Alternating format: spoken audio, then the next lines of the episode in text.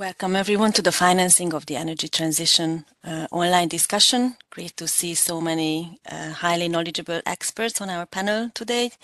So this is a panel discussion and uh, some keynote speakers throughout two days of this conference. And thank you very much to the British Embassy and the Hungarian Economic Association, who we are co-organizing this event with with Cambridge Econometrics.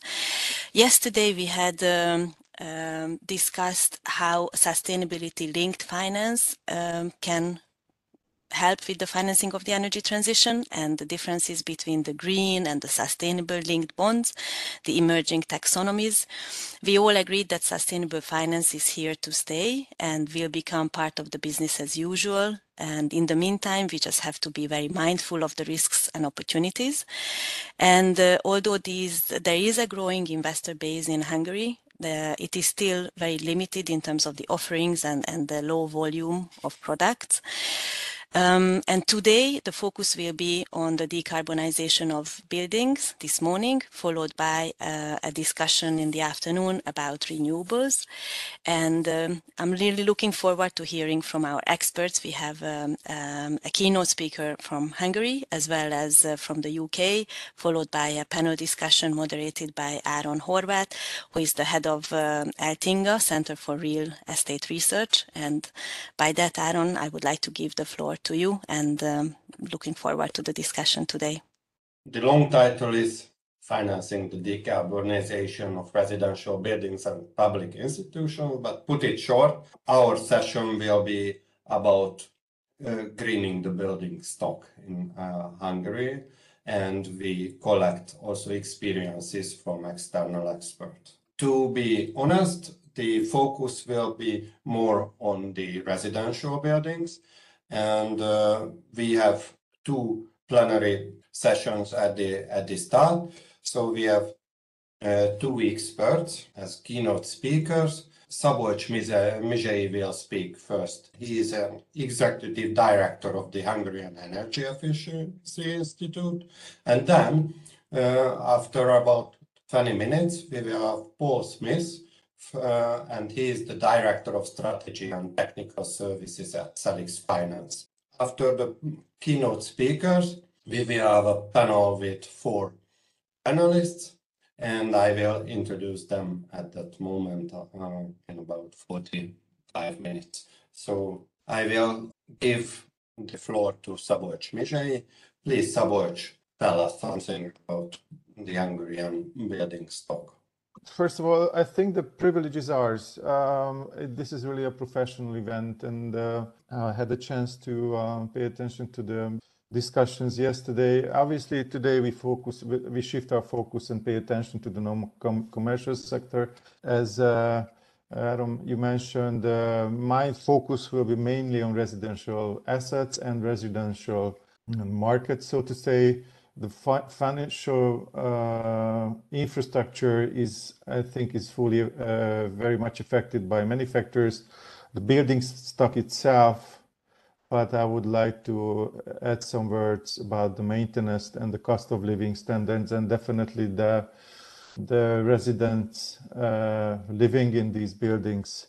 So when we think about the residential segment, we, we need to see a combination of both. Just very shortly about my organization. Uh, I joined MEHI, the Hungarian Energy Efficiency Institute, uh, in this June. But the original idea uh, was basically coming from one of our panel members. Áron created and initiated this institute 11 years ago. The basic idea was how we can create a research and uh, uh, advocacy institute for members. We have permanent members, more than 20 now, coming from the industry. And one of the newly new initiatives that we got involved in is the first one-stop-shop service. For so that's about us. So why we think that um, energy efficiency as as such should be and need to be a number one priority for the overall energy system and and its transition. As Barnabas Acs mentioned yesterday from the London Stock Exchange.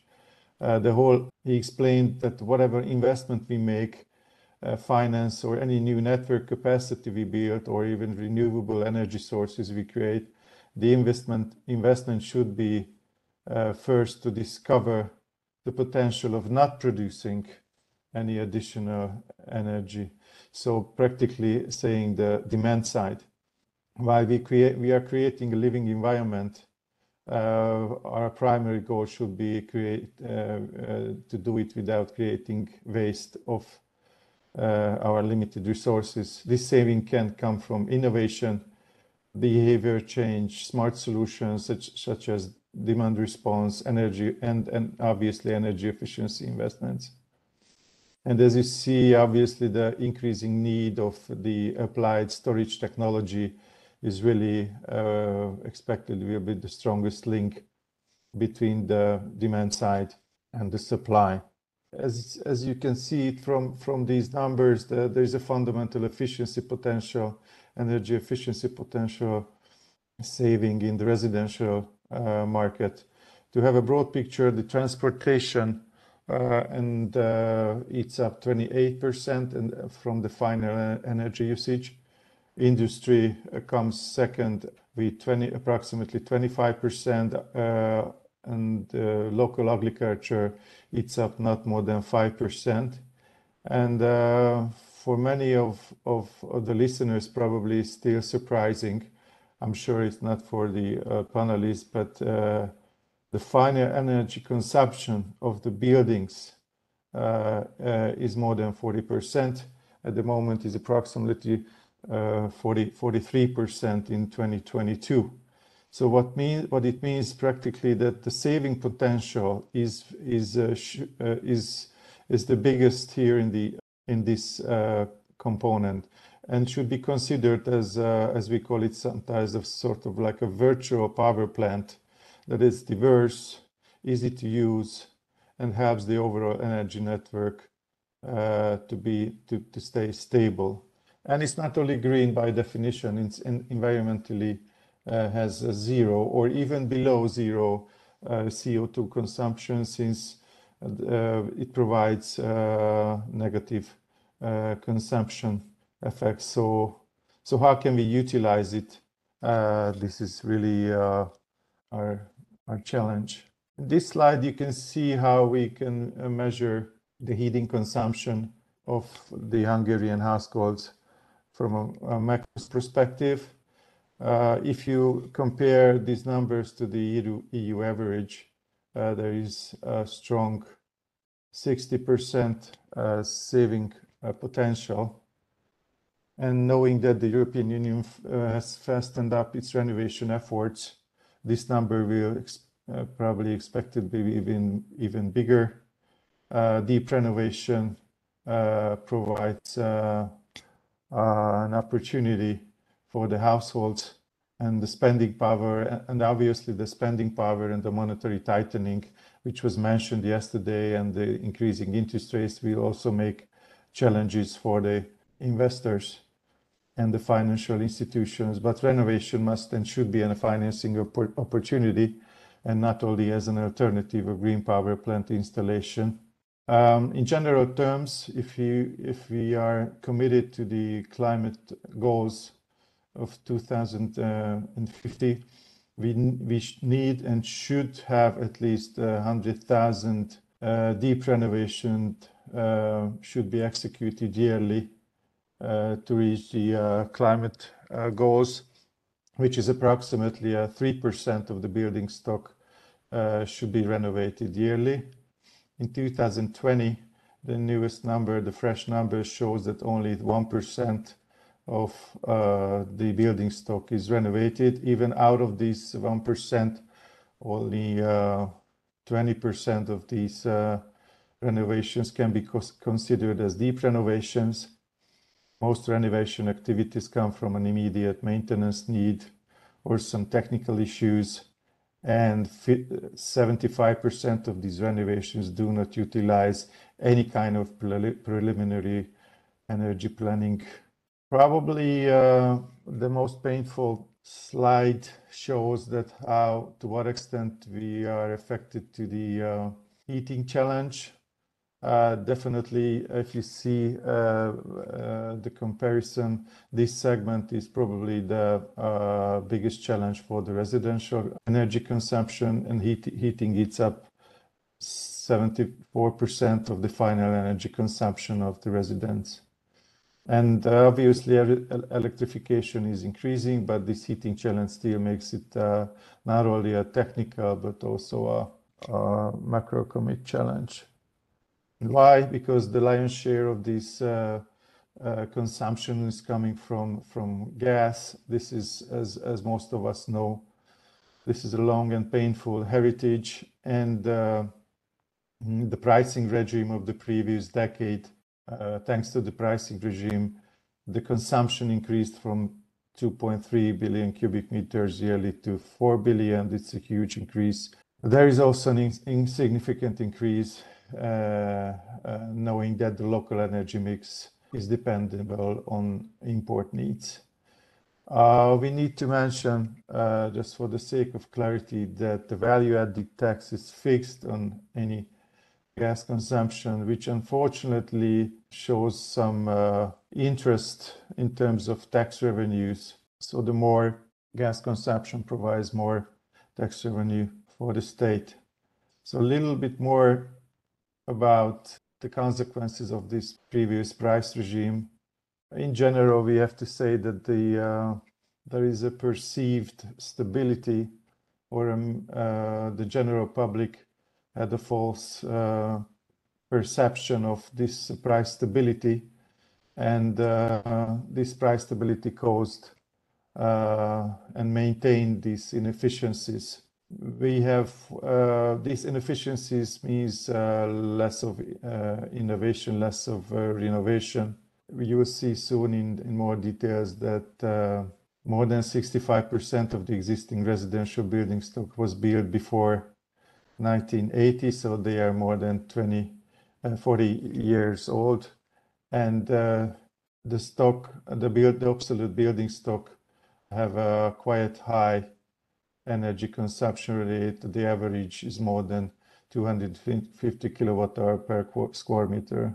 And what it means from a renovation viewpoint, there is a huge potential for energy, energy savings. Most of us know the Kadar Cube challenge. There are more than 800 uh, Kadar cubes, uh, mainly in the countryside, and the willingness uh, for innovation uh, within the next five years will be definitely increasing.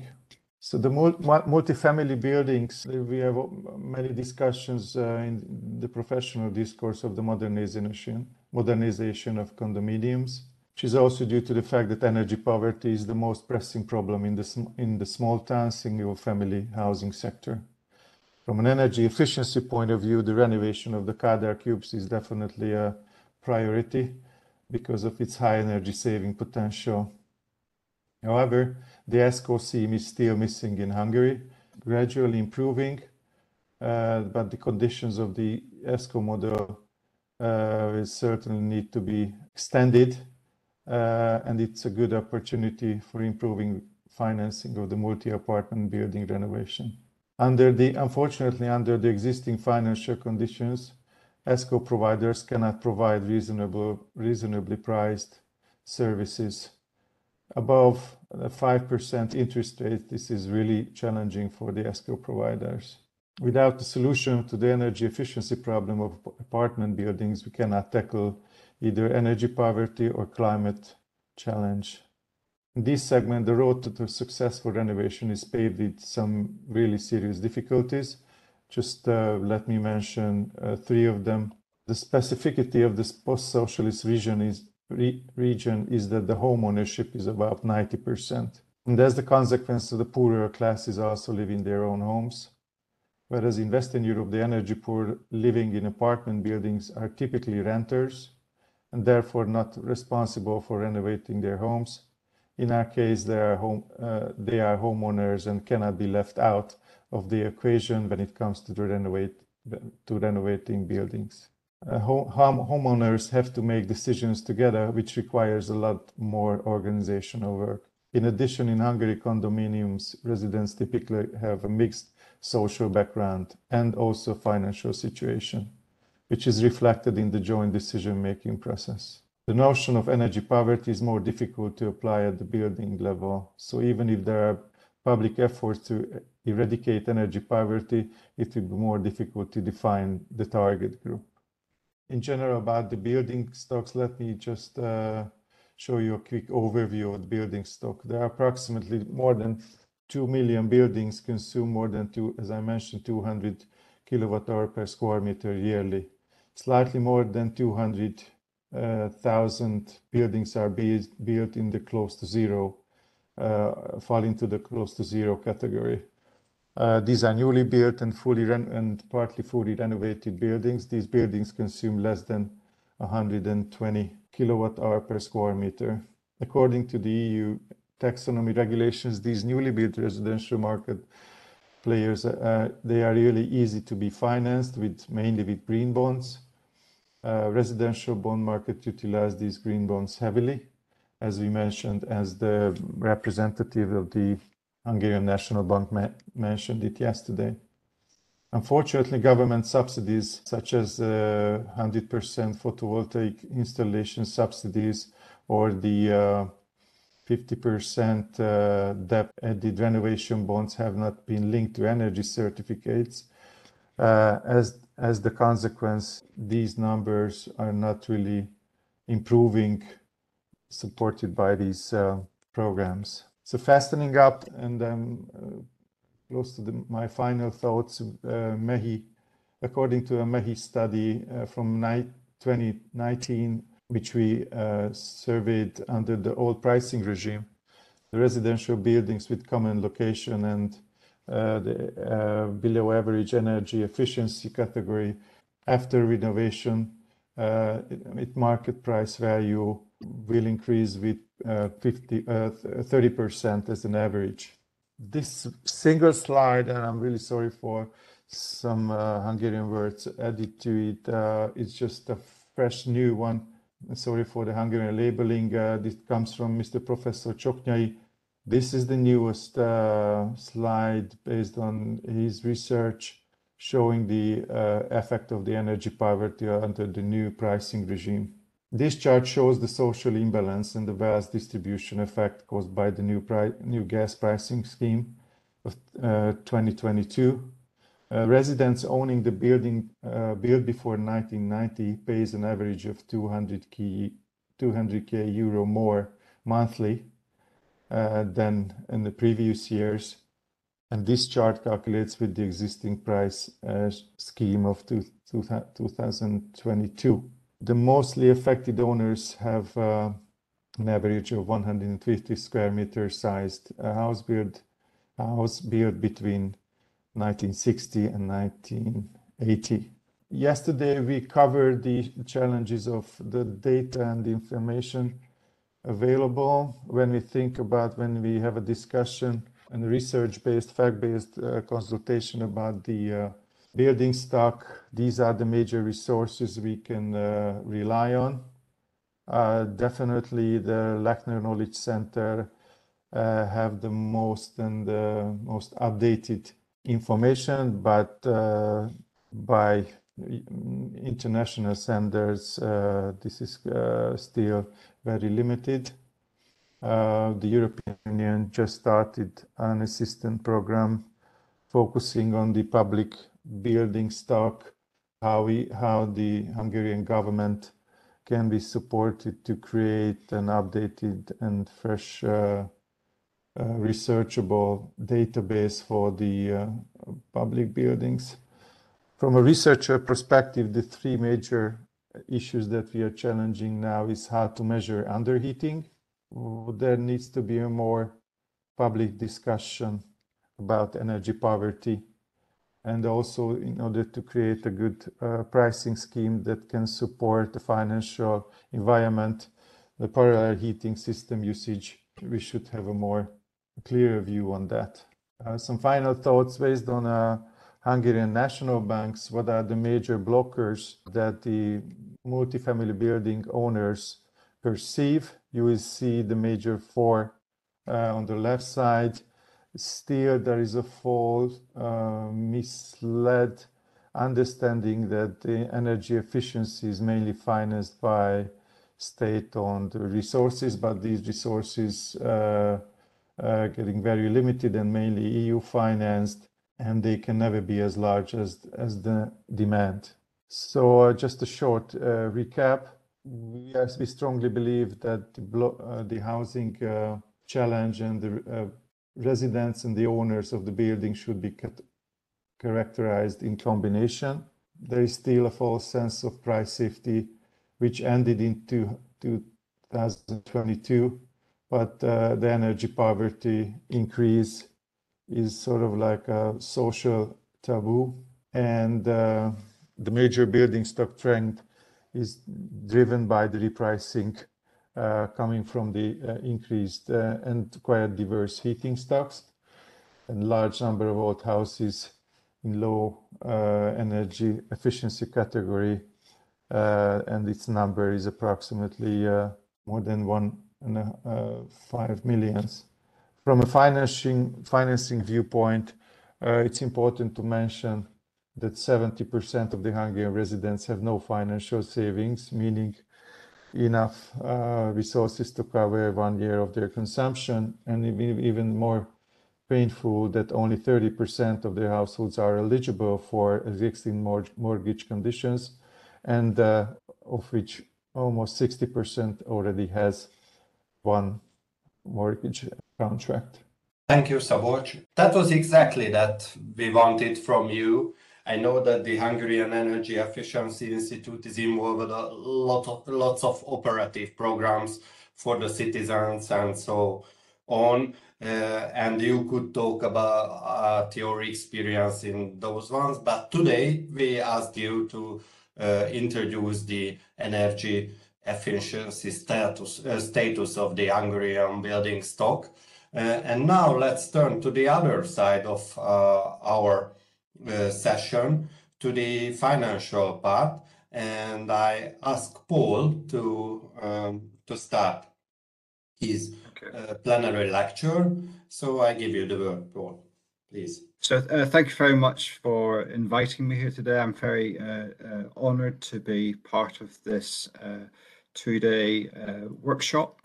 And as a way of introducing myself, I have uh, engineering background and my uh, initial work, including uh, eight years before joining Salix, eight years was spent in Europe looking at getting good quality electricity and, and, and power supplies to the users. When I joined Salix in 2007, it was all about how to uh, use the energy, the gas and the electricity that you receive into your buildings efficiently how to reduce your carbon, how to reduce your energy bills. The uh, discussion today is mainly going to be around uh, non-domestic uh, buildings, although I can say that in the UK we are also having huge challenges and opportunities with our domestic buildings. Uh, but on the non-domestic front, Salix was set up by Carbon Trust to really help public sector uh, the big hospitals, the big universities, the schools, the leisure centres, the town hall buildings reduce their energy spends and to really reduce the uh, the carbon footprint for the, UK government. Uh, just to say, Salix was set up by Carbon Trust. We were originally uh, a social enterprise, not-for-profit company, but as we became bigger and bigger, we are now part of government. We are now an arm's length uh, department body. So what was very interesting and what this slide sort of sets out is the, the journey uh, and and what we have been doing with public sector buildings really since Salix was set up in 2004. Initially, the focus was on helping public sector have some way of financing their projects. They had great plans, but no, no money available to do major investments. So we were able to give them interest-free loans that they would keep using, that they would put some match funding against. And once they had decided they had done enough measures, then they would give the money back to us and we would give it to another school or another council or another university. So for your your your your houses in in the UK, you know, our average bill could be about two thousand pounds, two thousand four hundred euros, whereas a large hospital could have uh, an energy bill, a yearly energy bill of 15 million pounds or or 18 million euros. So so really they were having uh, big big challenges, and if energy prices go up, then they have they have bigger bigger uh, bigger problems to really budget for. So the loans that we did to begin with, uh, lots of very easy measures that would pay back within five, seven years. So very simple insulation measures in the in the loft or in the cavity walls. Um, and we were putting in lots of new, more gas boilers, but but gas boilers, new gas boilers is no more. Then we seen from uh, uh, shortly afterwards lots of uh, uh, investment in the lighting systems. LED lighting became uh, very uh, efficient, very cost effective. So we've done lots of financing as a loan, the LED lighting, and a lot of these projects you were investing one pound and you were saving four. So the investment ratio was very good. They were really giving a, a, great financial return to the public sector when they were doing these measures. And all this was helping them uh, reduce their carbon. We also seen a big, big uh, activity in uh, CHP schemes, gas power stations, mini gas power stations on the university site, on the hospital site. But as our electricity grid became greener, then the the carbon challenge was was no longer there. They were no longer really making a carbon saving. So we are now no longer seeing uh, the appetite for on on site power generation using gas. So what has happened in the last four or five years is, and it links really closely to the last presentation. We're looking at how do we how do we deal with the heat? The heat is the challenge. Uh, the the uh, electricity uh, prices are still maybe three, four, five times higher in the gas, but the, the, the huge consumption and the huge carbon footprint and to make climate change uh, uh, obligations and targets is how do we deal with the heat? So the first thing we had to do away uh, with or move from was was was grants because some of these harder to tackle measures for heating uh, was giving very little or no payback. Uh, the, the, the carbon rewards was, were very strong, very beneficial, but the financial returns were very low. We also had a need to help our, our clients, uh, the schools, understand more about their estate and uh, how is the energy being consumed? What is the state of their building? How good are their windows? So we also were able to offer some skills fund where they could go out and they could build up their knowledge they could work with other schools, they could work with their councils to understand better exactly what was the data on their site telling them, because they needed to come up with good plans to move away from uh, high fossil fuel heating systems to the low carbon heating solutions. So, in terms of the net zero challenge, what we were asking clients to do was really to identify what energy they were using in their buildings uh, where were they wasting energy? Because the, the cheapest way to deal with the carbon issue and the climate challenges is, is to, to not use the energy in the first place. The energy efficiency measures, there was a good approach, uh, say, let's, let's look at the fabric first before we put in a new heating system of low carbon technology. Uh, you know, if, if we can reduce the heating need in that building by 30 or 40%, then that means that your, your future heat pump or district heating system can be much less cost for your energy bills and also less for the carbon footprint. And also, what, what do you need to do to uh, make your site more robust? Do you need to store your energy? Do you need to increase your electricity uh, substation coming in? So we were really looking at trying to get a, a client to take a whole building approach. So in terms of low carbon heating, this this is really where the action's at, and also uh, for government in, in, the UK, they're also having these same discussions, this same focus with their domestic houses as well. Um, so what we were encouraging clients to do with the funding that we are now delivering, what we're encouraging clients to do is when they have got a, a gas boiler or a gas heating system coming to the end of its life. So that's typically 10, 12 years, depending on how hard it's been working, how much uh, maintenance it's had. Instead of them putting in a new gas heating solution, we are asking them to not do that uh, and put in a low carbon heating solution instead. So heat pumps are very, very um, uh, front and center at the minute, very, very attractive to the market. And, and the main heat pumps we are really concentrating on would be the air to water air source heat pumps, but we're also seeing good appetite for ground source heat pumps, although these projects are more complex, take longer, and water source heat pumps. We're seeing some great water source heat pump uh, activities with some of the big rivers and other uh, water sinks uh, uh adjacent to our client estates. We also have a, a big push within the UK to make district heating uh, a, a, bigger part of the heating agenda in the UK. So if you can get your building to be ready to connect to a district heating system, this is also something that we will fund. Uh, biomass is an opportunity, but of course um, we have to be careful it's not done within the city or close to certain types of uh, housing. It has to have a, a, good source of fuel. It has to be in the right area.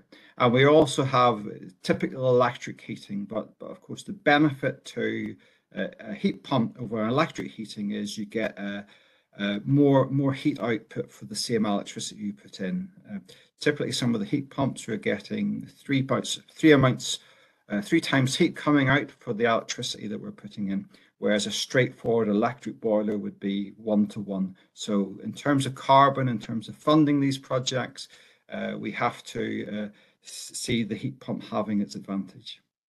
But to make the heat pump work and to make the energy bills not go up and to help fund the projects to make them really financially attractive to the end user, not just as a, as a, as a grant, but also to the lifetime to run the projects, we, we do look very closely at what has the client a, being able to do to reduce their heat need. Uh, can they make the building more airtight? So as well as cavity wall, uh, loft insulation, we also need to fund, and there's lots of appetite for doing either internal insulation within the walls or external insulation or we do double glazing. So, so whereas a loan wouldn't pay back for windows um, to make the building uh, more airtight and better, uh, better energy leakage, uh, we are also giving some grants and encouraging clients to to take a whole building fabric approach first before they put in their heating system. We have uh, lots of great examples. So what we are doing is funding capital projects. All these reports that clients are doing, we are bringing these projects to life. And one of the great things we can do is with the thousands of projects uh, and the thousands of clients we've worked with is share the success and share the learning and share the ways of uh, getting projects to work. So this example of a school um, is a good is great. Where as well as putting in low carbon heating, they're improving their lighting, the learning environment.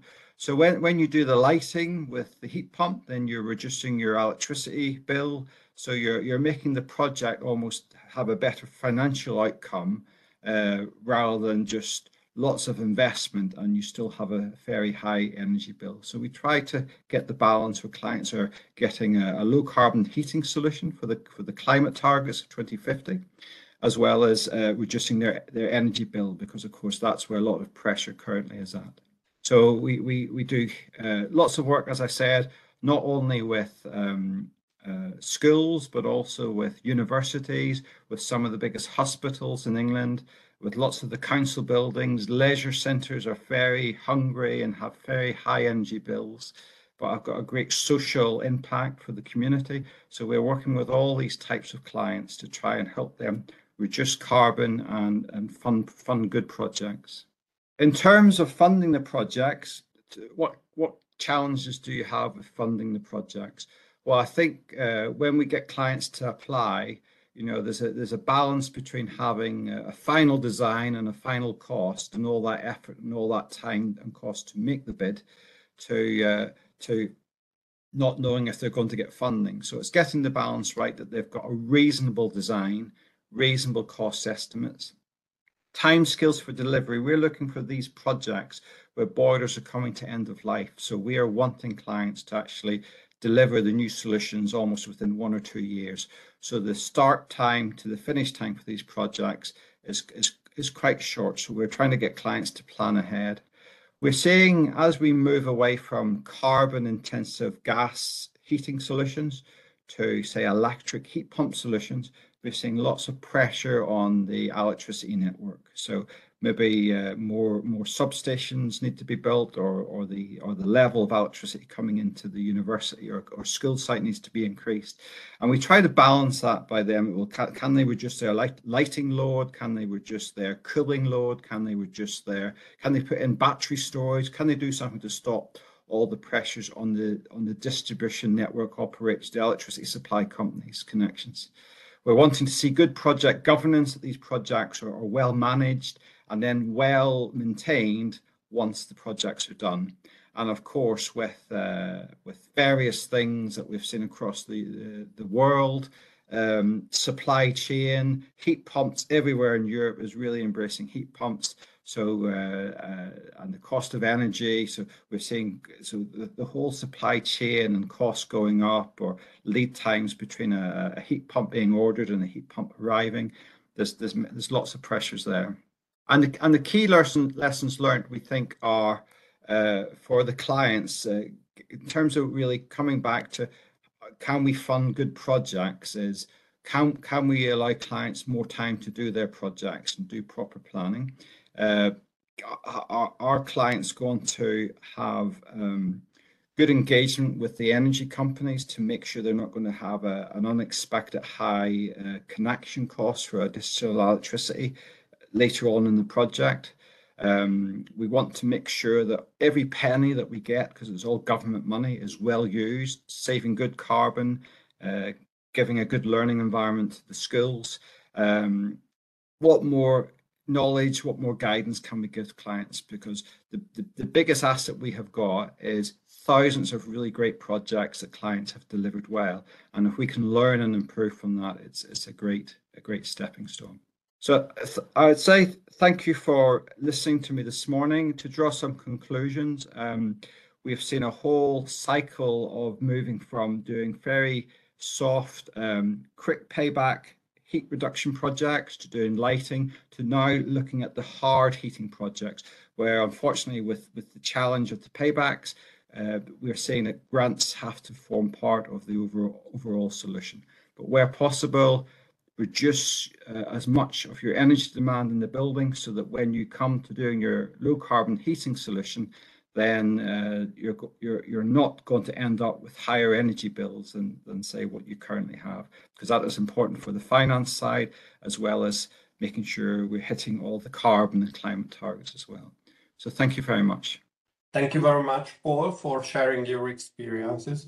Now we had uh, two very different points of view uh, about the same topic, about the same goal that we have to uh, reach and we all want to reach. And uh, I, I, think one of the uh, common points in, in, in, in both lectures was that it is an enormous task to complete uh, about and it's uh, so as an enormous task, it needs enormous amount of money. And uh, we also have a question from the audience here related to the Hungarian situation. Uh, and probably one of the experts can start the conversation about this topic. Okay, so the question is, uh, just to be clear, if we want to make all the Kádár cubes and housing estates, panel buildings make energy efficient, changing windows, external heat insulation, uh, reconstructing heating system, etc. What is the total investment needs? For what are the EU subsidies enough in the next years? Szabolcs, do you agree with, uh, with yes. the two types of um, housing estates that should be reconstructed, yes. renovated? Yes and no. Uh, I think I'm not brave enough, but we have a very brave and very research-driven, thorough head of uh, national banks, Hungarian National Bank, because uh, two weeks ago uh, President Matolcsi declared a number, which is assumingly based on based on the Hungarian National Bank estimates. Uh, correct me if I'm wrong. I, as I know it by heart, it's a very uh, high number altogether. 9,000 9, uh, billion Hungarian forint was uh, his estimate. So, but I think um, uh, see it from from from bottom up. I think more important is the the pace and the level of knowledge that we gain through these uh, projects. So, uh, as uh, you mentioned, Paul also mentioned that this is a gradual uh, so social and financial complex effort. So obviously, the low-hanging fruits are coming first, which Paul also mentioned. But the learning, uh, project project level learning, and the, the methodology and the financial background and the co-financed uh, methods are just as important than the, the final uh, resources and the final uh, investment itself. So I should put, uh, I would put more emphasis on the process rather than the final number. Thank you very much for your reaction, Szabolcs. And uh, I, think now we can turn to our panel discussion today. So after the keynote speakers, we will have a panel discussion The panel discussion um, will be about 45 minutes long and um, the panelists will talk about um, current affairs and um, and and and we try to collect information from uh, from our panelists so uh, the panel uh, panel discussion will be based on facts and and uh, the opinion of the experts we have a so uh, this is this will be a very interesting panel discussion because we have very differing background panelists. Uh, we have policy maker, policy expert. We have uh, an expert from the NGO sector. We have financial expert. We have market expert uh, here. And let me introduce uh, them um, in a nutshell. So we have Ada Amon, uh, she is the chief advisor to the mayor of Budapest on climate affairs, and currently she's affiliation is, is the Budapest City Hall. As a market expert, we have Laszlo Balogh here from the largest uh, real estate portal ingatlan.com, and uh, he is the chief business expert there.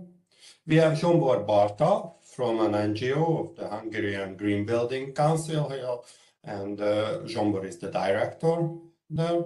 And uh, we also have James Hooton. He's a program director at the UK Green Finance Institute.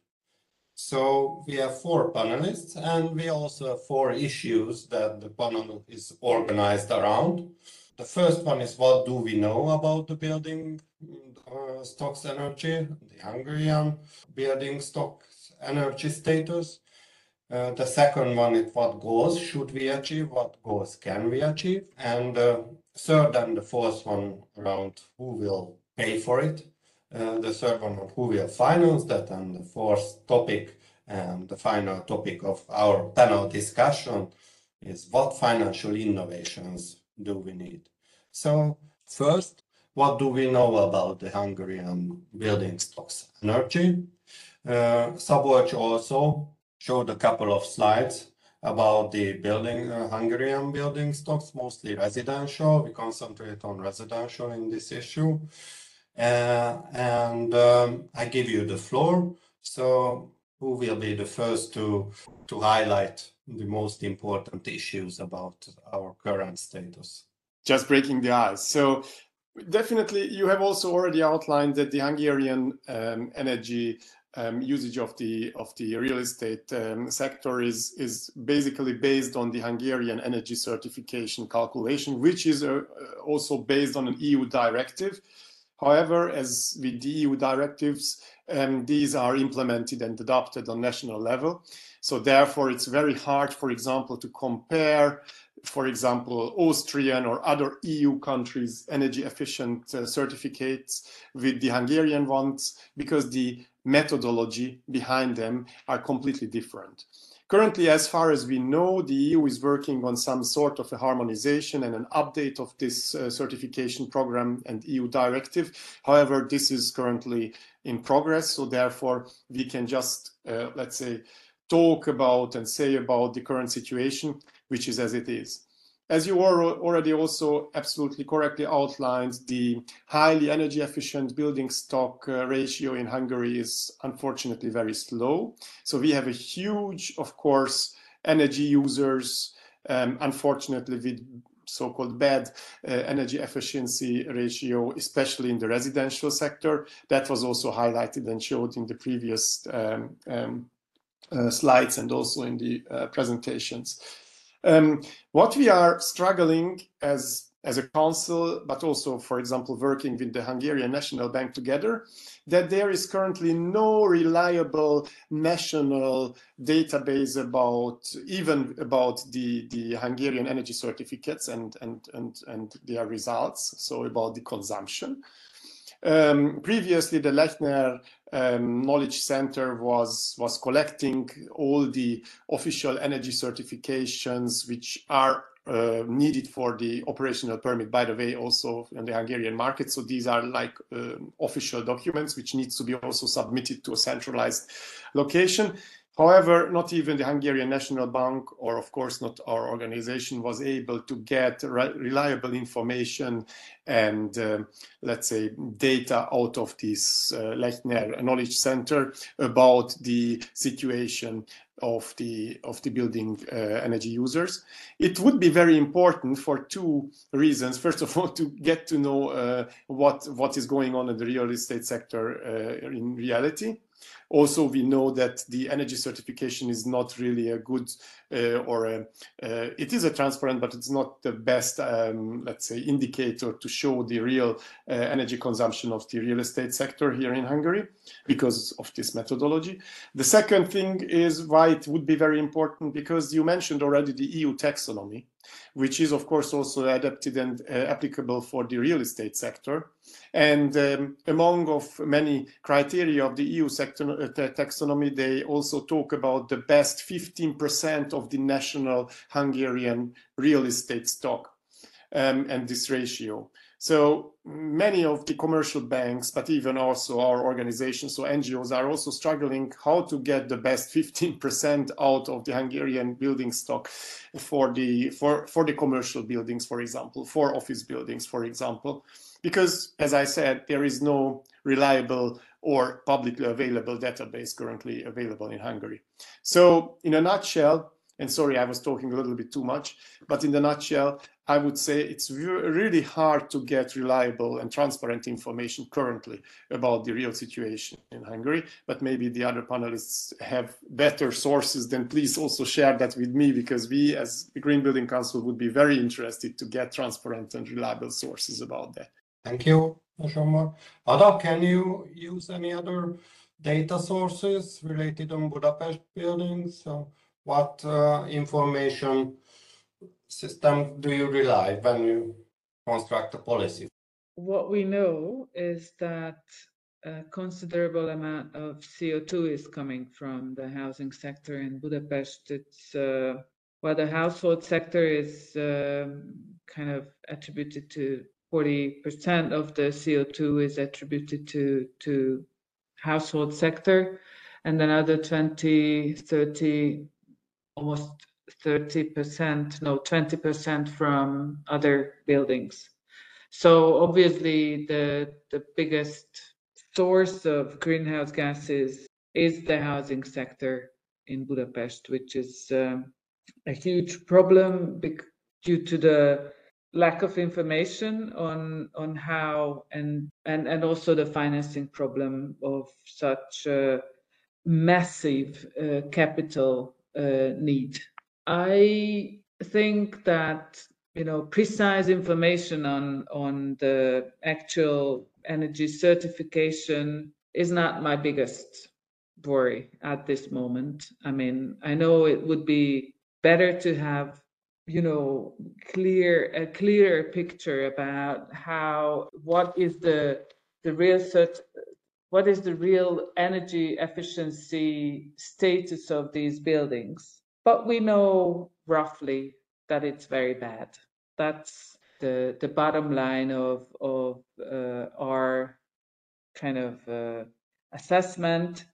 Uh, we know that uh, most of the prefabricated uh, building stock, uh, or that's the building stock which is the best or or mostly refurbished or insulated and and the windows were replaced uh, in most in kind of half of the half of the buildings already while the the downtown usual historical buildings are in a very bad shape. Like the envelope of the building is not really uh, it has it there, there are other issues not just uh, financing but also obviously the the the architectural uh, problems uh, attached to to these buildings. And uh, as uh, it was shown in Szabolcs's one of his uh, his um, slides, mainly the the single family houses are the the problems in terms of huge energy cost attached to those, and yet the financing due to the the very low savings of, of these families are, are a problem. So we are facing uh, multiple problems in uh, financing energy efficiency, not mentioning the one of the biggest problem that uh, the government has not allocated whatsoever the, the money for this purposes, uh, for this purpose.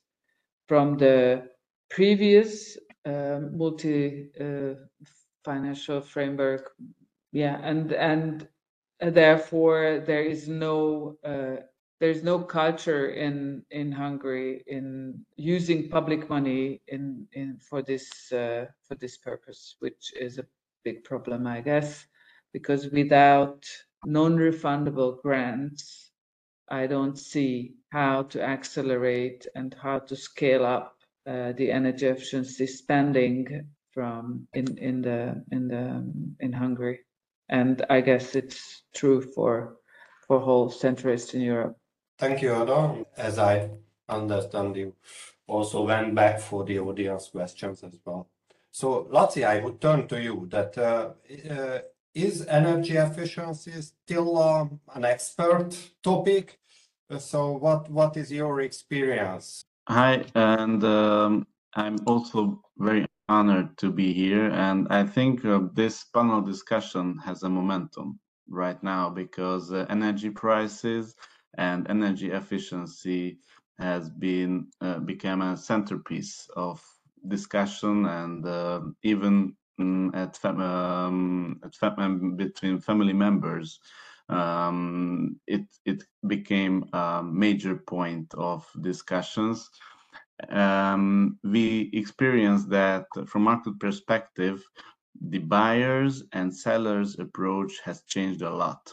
I mean, from that point when uh, sellers on the property market they told that okay uh, i have a mediocre building a mediocre uh, um, flat but I do not want to renovate it. Let it be the problem of the buyer who became the who who will who would become the owner of the flat or of the family house, and the the buyers didn't. Uh, it it wasn't a major factor, and what was wasn't a major um, driver when they and when they selected the their new home.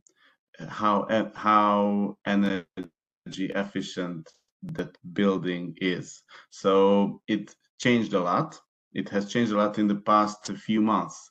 And from that point, we arrived to that stage when when sellers on the on the property portal put um, uh, utility cost bills among the pictures to prove that okay my building is energy efficient and here are the consumptions data So, so it has been a, a great um, involvement uh, from the sellers, and um, and I think it's a quite a big. it's it became a quite a big challenge because the supply and the demand side has been has has started on different pathways. I mean, more and more listings are on our website ingatlan.com for british viewers it can i can say that uh, we are the right move of hungary.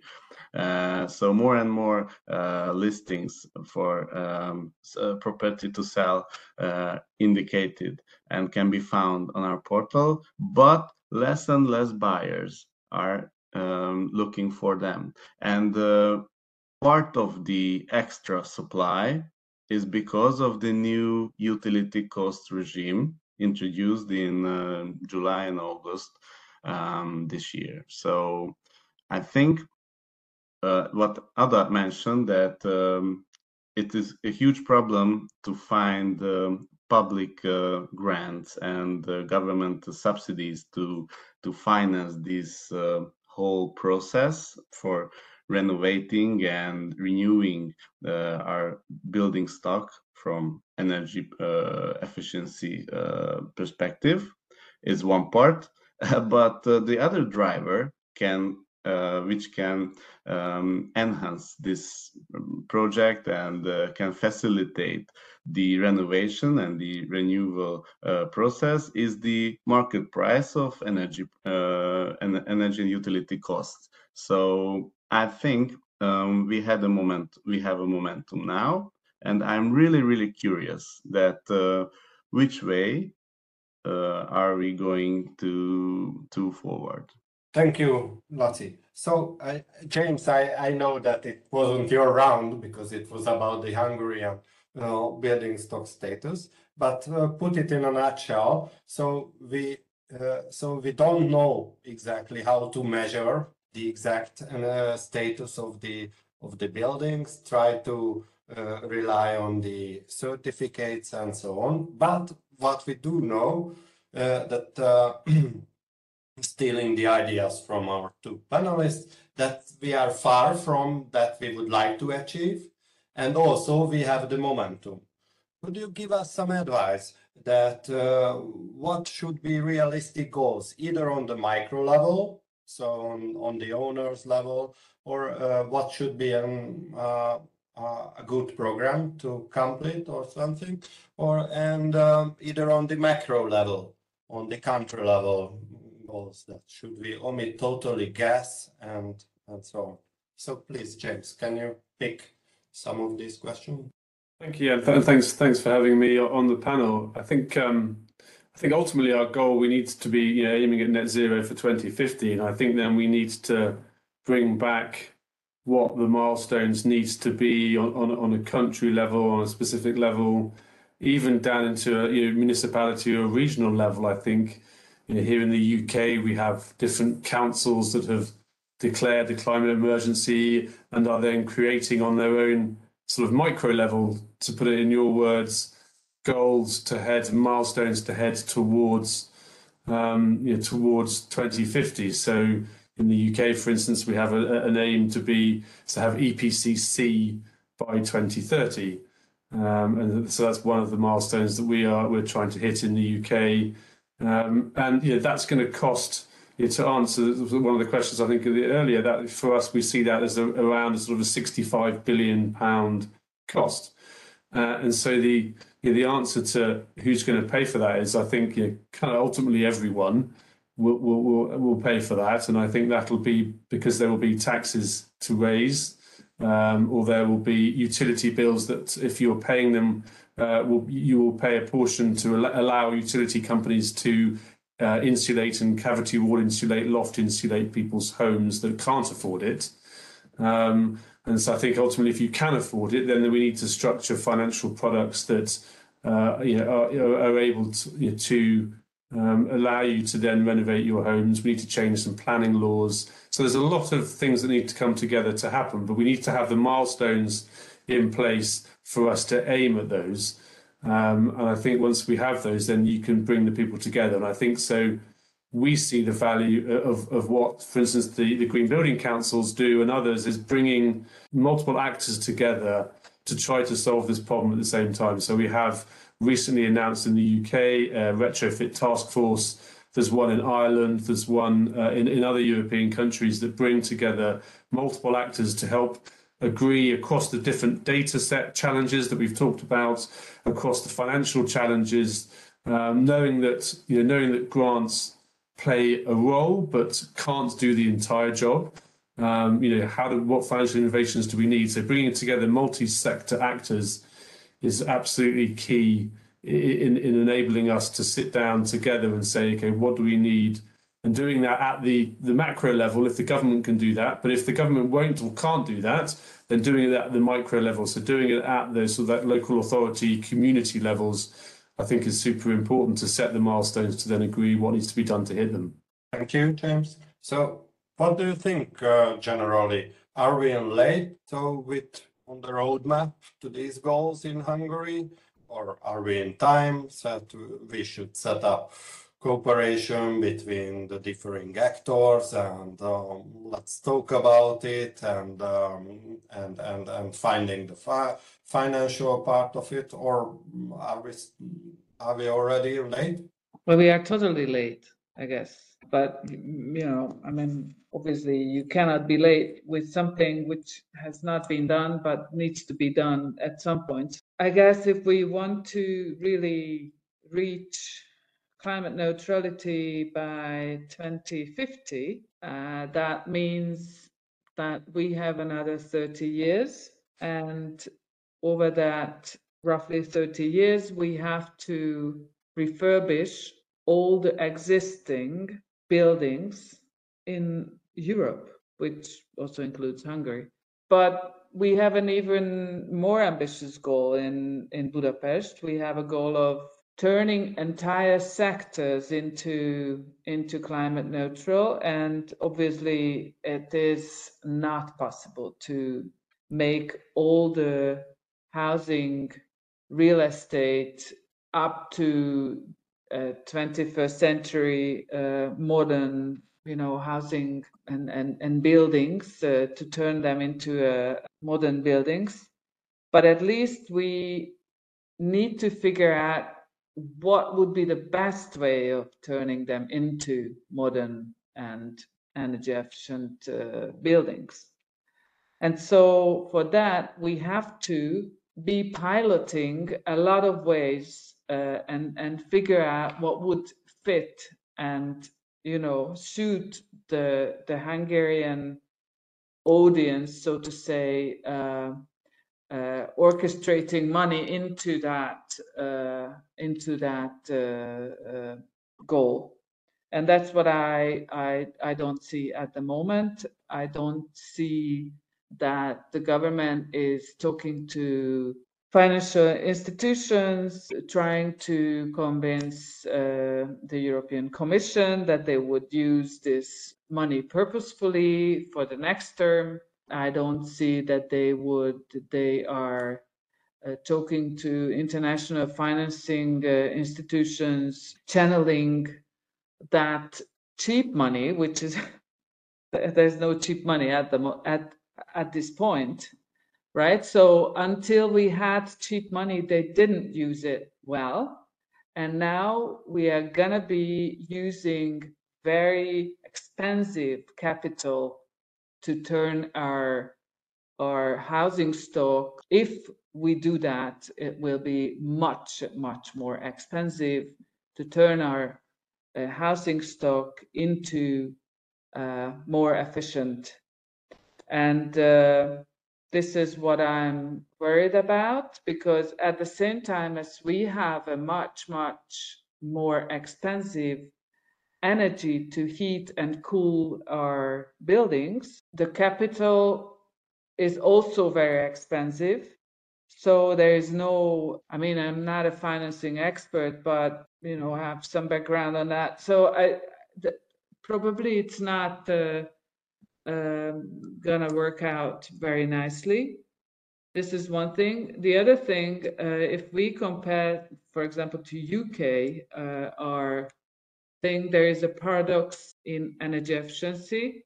While in UK, for example, if we if we compare the the energy poverty limit of UK, which is about 10%, I guess, uh, within the indispensable income, this figure would be over 30% in Hungary. So you know what I mean that the the energy price within our income and the energy spending is much higher. At the same time, we don't have savings. So the paradox is that the, energy price in, in UK is not such an important actor within the within the total income, but you still have savings uh, in the family to to finance something, but it's not that important to finance it. While in Hungary, it would be very important for the family to to reduce the energy uh, spending, but there is no no savings to finance that investment. So this is um, uh, yeah, this is just an, an important element if we compare Eastern Europe and Western Europe in this regard. Thank you, Ella. Szabolcs, you noted that you would like to close this session without Uh, with- with Just a short, uh, a short comment, which probably it, it points back to maybe all of us, but let me just uh, remind us that uh, there's one thing that we can certainly do and we should do uh, together as a community of experts. And uh, there is a long uh, phenomena in Hungarian public policy when issues related to the green energy resources got affected by mainly political uh, decision makings. Uh, uh, it started with hydropower a long time ago, and then if you see the public discussions about, geothermal or the wind issue, wind power generation, or the photovoltaic, uh, uh, the re- most recent phenomena about uh, sun uh, and photovoltaic energy resources. Uh, I think there is the, the common uh, responsibility of us is how we can uh, avoid a situation when energy poverty and energy efficiency as such will suffer the same uh, in the future. I think we should not allow to do that. And and uh, these financial this is a complex matter. It affects social policy, it affects financial environment, budgetary constraints, lot of things. But this is this is uh, this can be achievable. This can be handled separately from the previously mentioned green resources. So I, the public policy discussion must, and I hope it will be supported by the general public, and it won't be uh, distorted or misled or confused by the political discussion. Obviously, the two will com- will be combined. I think our uh, our responsibility is how we can provide the expected results so that, to the general public with the support of all the stakeholders. Thank you very much. So to sum up our mm, the first part of our mm, discussion is that uh, we have a very different challenging task to complete in the coming decades. We are we are in late, but we have a momentum here. Uh, and I think one of the most important barrier is the money, as always. Uh, and especially in this case, because we need a huge amount of money to spend on. So to will finance that reconstruction. Um, according our rule of thumb or back of the envelope calculation, that approximately one third of the Hungarian GDP is needed for the total reconstruction of the Hungarian residential stock to cost effective uh, level. And um, first, I would like to turn to Lottie. That will the owners pay for it? What is the willingness in the, among the owners? Uh, and do you have any ideas how the willingness should be raised? What is your experience related to the owners? So, uh, do you, do you feel the willingness among them to pay for the reconstruction? Uh, it depends um, because we had we had some experience about the in the, in two years uh, um, reconstruction program funded partially by the government, and uh, according to government data, uh, more than one thousand, uh, more than one billion forint uh, has been moved around this topic, and 40% of uh, of the investments was spent on energy efficiency purposes, which can be regarded low, but uh, it's more than more than zero. So uh, I think in the forthcoming years and for, forthcoming months, uh, I think more, it will be more and more important for the homeowners as well. And um, it can, um, we have some data about it because after uh, July, we introduced the new dimension, which which can be um, um, which can be indicated uh, among the property data on the listings, which is the uh, average energy consumption and average uh, gas consumption cubic meter per um, the, uh, regarding the property. And um, we are surprised at how many homeowners uh, fill in this uh, parameter. and they, it's because that they regard as an important information on the property. James, uh, is there a rule of thumb or anything that who will pay for this enormous amount of money? How uh, what part of the should come from the government, or mm, what part should come from the owner? I think there's, so there's no there's no rule of thumb, and I don't there's no one size fits all answer to this, which is why you know we, we are behind and we need to sort of get a get a move on now because it, it can be almost house by house, but I think it's when you have multi-family apartment blocks, then you need to again. There's there's different um, people within that who have different socio-economic status uh, and therefore require different treatment. Certainly financially, different treatment.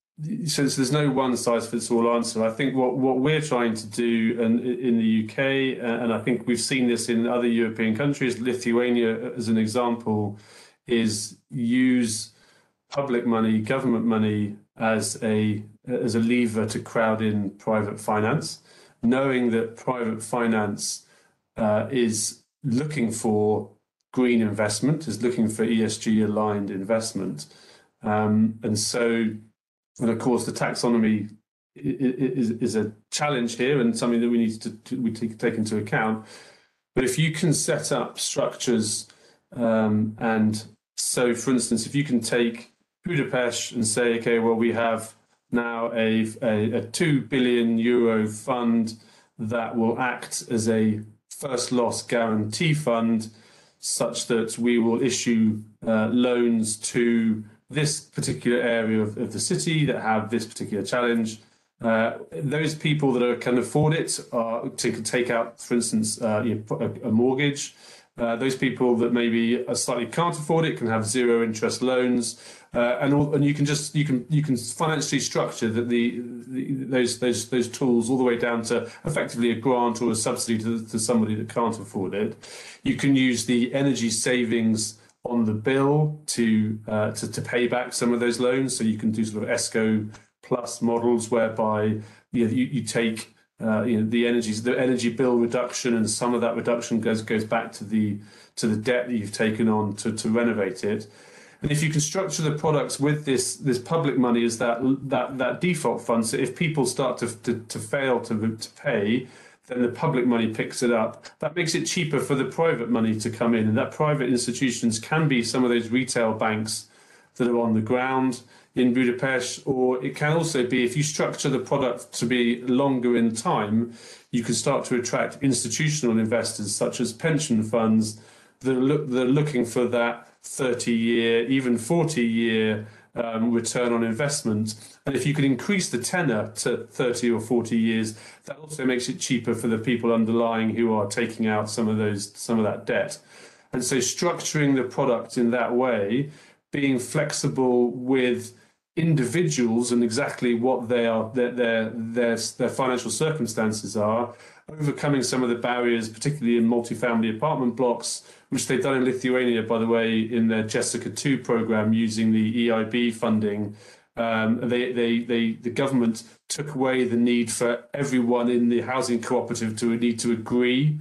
They just said, well, we only need to get 50% of people to agree. So, so some of those clever sort of you know changes in, in, in law there, I think, again, this is why all everyone needs to be doing it together. It needs to be coordinated. But there are ways of doing it, and I, I, but I think it's back to that coordination and some of the things that we try to do here in the UK through our work, and we are also trying to do now in, in European countries is how do we coordinate that so that um, you know, it, it is possible to do, noting there are various different uh, solutions that needs to be you know affected across the different socioeconomic curve, um, and using that government money in a way to, to crowd in that private finance. Um, so yeah, it's it's a challenge, but that's that's some of the things we're trying to to look at here. Zsombor, probably, as I know, the Hungarian Green Building Council is involved a lot of programs related to the non-residential sector as well. Do you see any difference between the willingness of spending on energy efficiency investments on the residential and non-residential sector? Well, yes, as you already outlined, so we have much more, let's say, experience about the commercial real estate sector.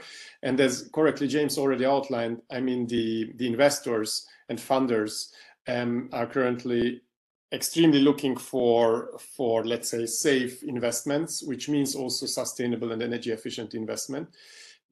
the the private sector I, ha- I think had already like capitalized already the non-energy efficient or non-sustainable products. So therefore eh, they are also automatically connected with financial risks. So risk mitigation is one of the let's say major drivers in the commercial real estate sectors. If it comes to to to the financial side or to the investment side you mentioned already the pension funds.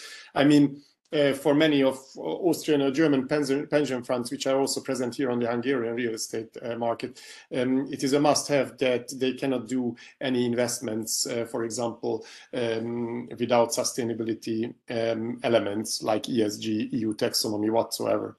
So from that side, it's it's clear that this is a huge shift. With EU taxonomy, it will be even a bigger one. Already, as as Ada already outlined, I mean, yeah, unfortunately, the the time from cheap money uh, from the past is already over. Um, unfortunately, uh, of course, the whole whole financial situation and and the incentives are also changing. So it's it's a dynamic, let's say, sector as well. So currently. Um, I would say the problem is that the EU taxonomy related incentives on the Hungarian market, if it comes to investments, are not so attractive yet but it's a big yet because as i said um, everything is changing uh, very quickly so that that will change uh, hopefully and and i'm i'm pretty sure also in the near future in the real estate uh, residential sector of course the situation is much more different because um, in hungary as it was already mentioned previously um, I mean, the, the owners are very cost sensitive. So if it comes to, to energy efficient renovation, refurbishments, the owners uh, in many cases needing also some sort of uh, municipal or governmental support, of course, in order to get started. On the one hand, on the other hand, when this is more like a global issue, I mean, um, I'm, I'm, always referring to the so-called pricing uh, issue and pricing problem that currently we are, of course, facing globally, not only in Hungary, that uh, the non-energy efficient or let's say non-sustainable solutions and products are currently cheaper than the energy efficient and and products which are less harmful let's say for the environment with with with a, with a lower co2 uh, footprint. Um, this is an issue which needs to be tackled on an international uh, basis and i know that there are also discussions already within the eu that um, the, the pricing shall be also somehow um, driving the whole market towards energy efficiency and towards sustainability. Because if this is not, let's say, tackled in, in some sort and, and, and in some way, then it will be very hard to explain people that um, the um, let's say non-sustainable solutions are the common ones are the cheaper one and then the uh, sustainable solutions are the fancy the, the more expensive one. It must be the other way around for sure. But this is real systematic approach. It doesn't only affect the real estate market it, it affects also many other different sectors. But i think at the end this must be also tackled if we would like to have a systematic change and systematic approach. Actually, we have another question from the audience. So, do our experts hope an accelerating process in decarbonization and energy efficiency uh, due to the energy crisis? Uh, and and I'd like to turn that question to a policy questions that what do we need to accelerate this process uh, as the final part of our discussion. So I would like to use our remaining eight minutes for uh, raising policy uh, suggestions. So what do we need immediately? What would be the first steps that you would like to install in Hungary to accelerate this process? Well, I guess, uh, if I may, what would be very important now is that um, energy efficiency is seen and approached as an infrastructure investment. It is, by definition, I guess, an infrastructure uh, issue. And if we manage to define it as an infrastructure, uh, then public money and, pub and, and state needs to be involved in that investment. I mean, we are talking about security of supply. We're talking about making sure that homeowners and, and Hungarian families will have warmth in their flat, in their homes. So, from a policy point of view, we have to consider all the important actors in this chain, like the state, the government, municipalities, and make sure that they have their own role identified in this uh, and also in the financing of energy efficiency. And if we manage to do that, then probably we run into this uh, issue with a much better chance of, of really coping it, um, coping with it but I can within two minutes. I can't deliver more. I mean, elaborate more on that. Yeah, but it was a great introduction. Some of you uh, with more specifics, regulations, setting up green bond, spending on R&D or anything. Uh, let me just kickstart uh, and then limit myself really to just three uh, ideas, uh, and they're strongly linked to uh, the financing background. I think our assumption is that in terms of the general pricing scheme, the maintained gas prices, then the electricity prices, it's uh, in short term it's easy to maintain but hard to finance what from a central budget viewpoint. So we do not expect that it, it's uh, based on the pricing forecast, which is really hard to uh, to do any estimation in a European scale. But it will be really hard to maintain. What does it mean? So we need to we need to uh, turn on some uh, alternative financing resources. Energy efficiency obligation framework should be extended to to an extent to the uh, um, to the general public in a way that it can finance and co-finance other uh, private investment activities. And I promised uh, only three one. The third, which I think is an important input also from a financial viewpoint, we need to identify energy poverty as a social challenge, as a as a fail, social failure, and because uh, uh, the identification energy poverty levels and those who are in need, uh, it should be also they should uh, be there should be more public money available for those in need, and the subsidies that need, will be available should be uh, combined with these central resources. James, I, I, completely agree with, with the previous speakers, so I, I can just uh, also repeat them. However, if, if you if you would like to have also some specifics, I would I would outline that um, let's say it will be from the policymaker side uh, more, let's say, stability and in terms of, of, of node uh, incentives in terms of energy efficiency, which would be also highly, highly welcomed on the on the market because currently in Hungary we have we had programs or we have programs which run out very quickly if it comes to energy efficiency and the real estate market. However, this is this, these are like short actions and if, if some money is available put it into that. And then uh, the program is running out then everybody is waiting for something new. But there is no systematic uh, um, thinking on the government policy side which uh, although we have very good strategies mid and long term strategies which sets wonderful goals and wonderful targets. So that that exists on the one hand side but on the other hand side i would say more stable and foreseeable strategic uh, policy uh, thinking would be very welcomed on the market. And if you can tie that into a, a, budget that is set, you know, year by year, guaranteed year by year, then I think that then gives the stability for the investors and the supply chain to invest into. So I, I would absolutely agree with, with with all of that, and um, and just say just say that piece. You know, if if you look at in Ireland, for instance, Ireland have got a retrofit task force that have you can see exactly how much they're going to put in public money up until 2030 year on year that's guaranteed. I think that's a really good way of doing it. One one thing uh, i would say is that as well as looking at energy efficiency and, and reducing that uh, there's also possibly the need for your transmission or your distribution uh, levels to be increased in investment. So if you're able to reduce your energy use on your on your sites then that could negate the need for some of the substation upgrades or reinforcing the electricity lines. So I think the whole the whole pot of money that, that that's going to cost for both things they should they also almost should be aligned and brought together. So the uh, the, the energy that you don't use is is equally as important as as trying to get more energy to the sites in the first place.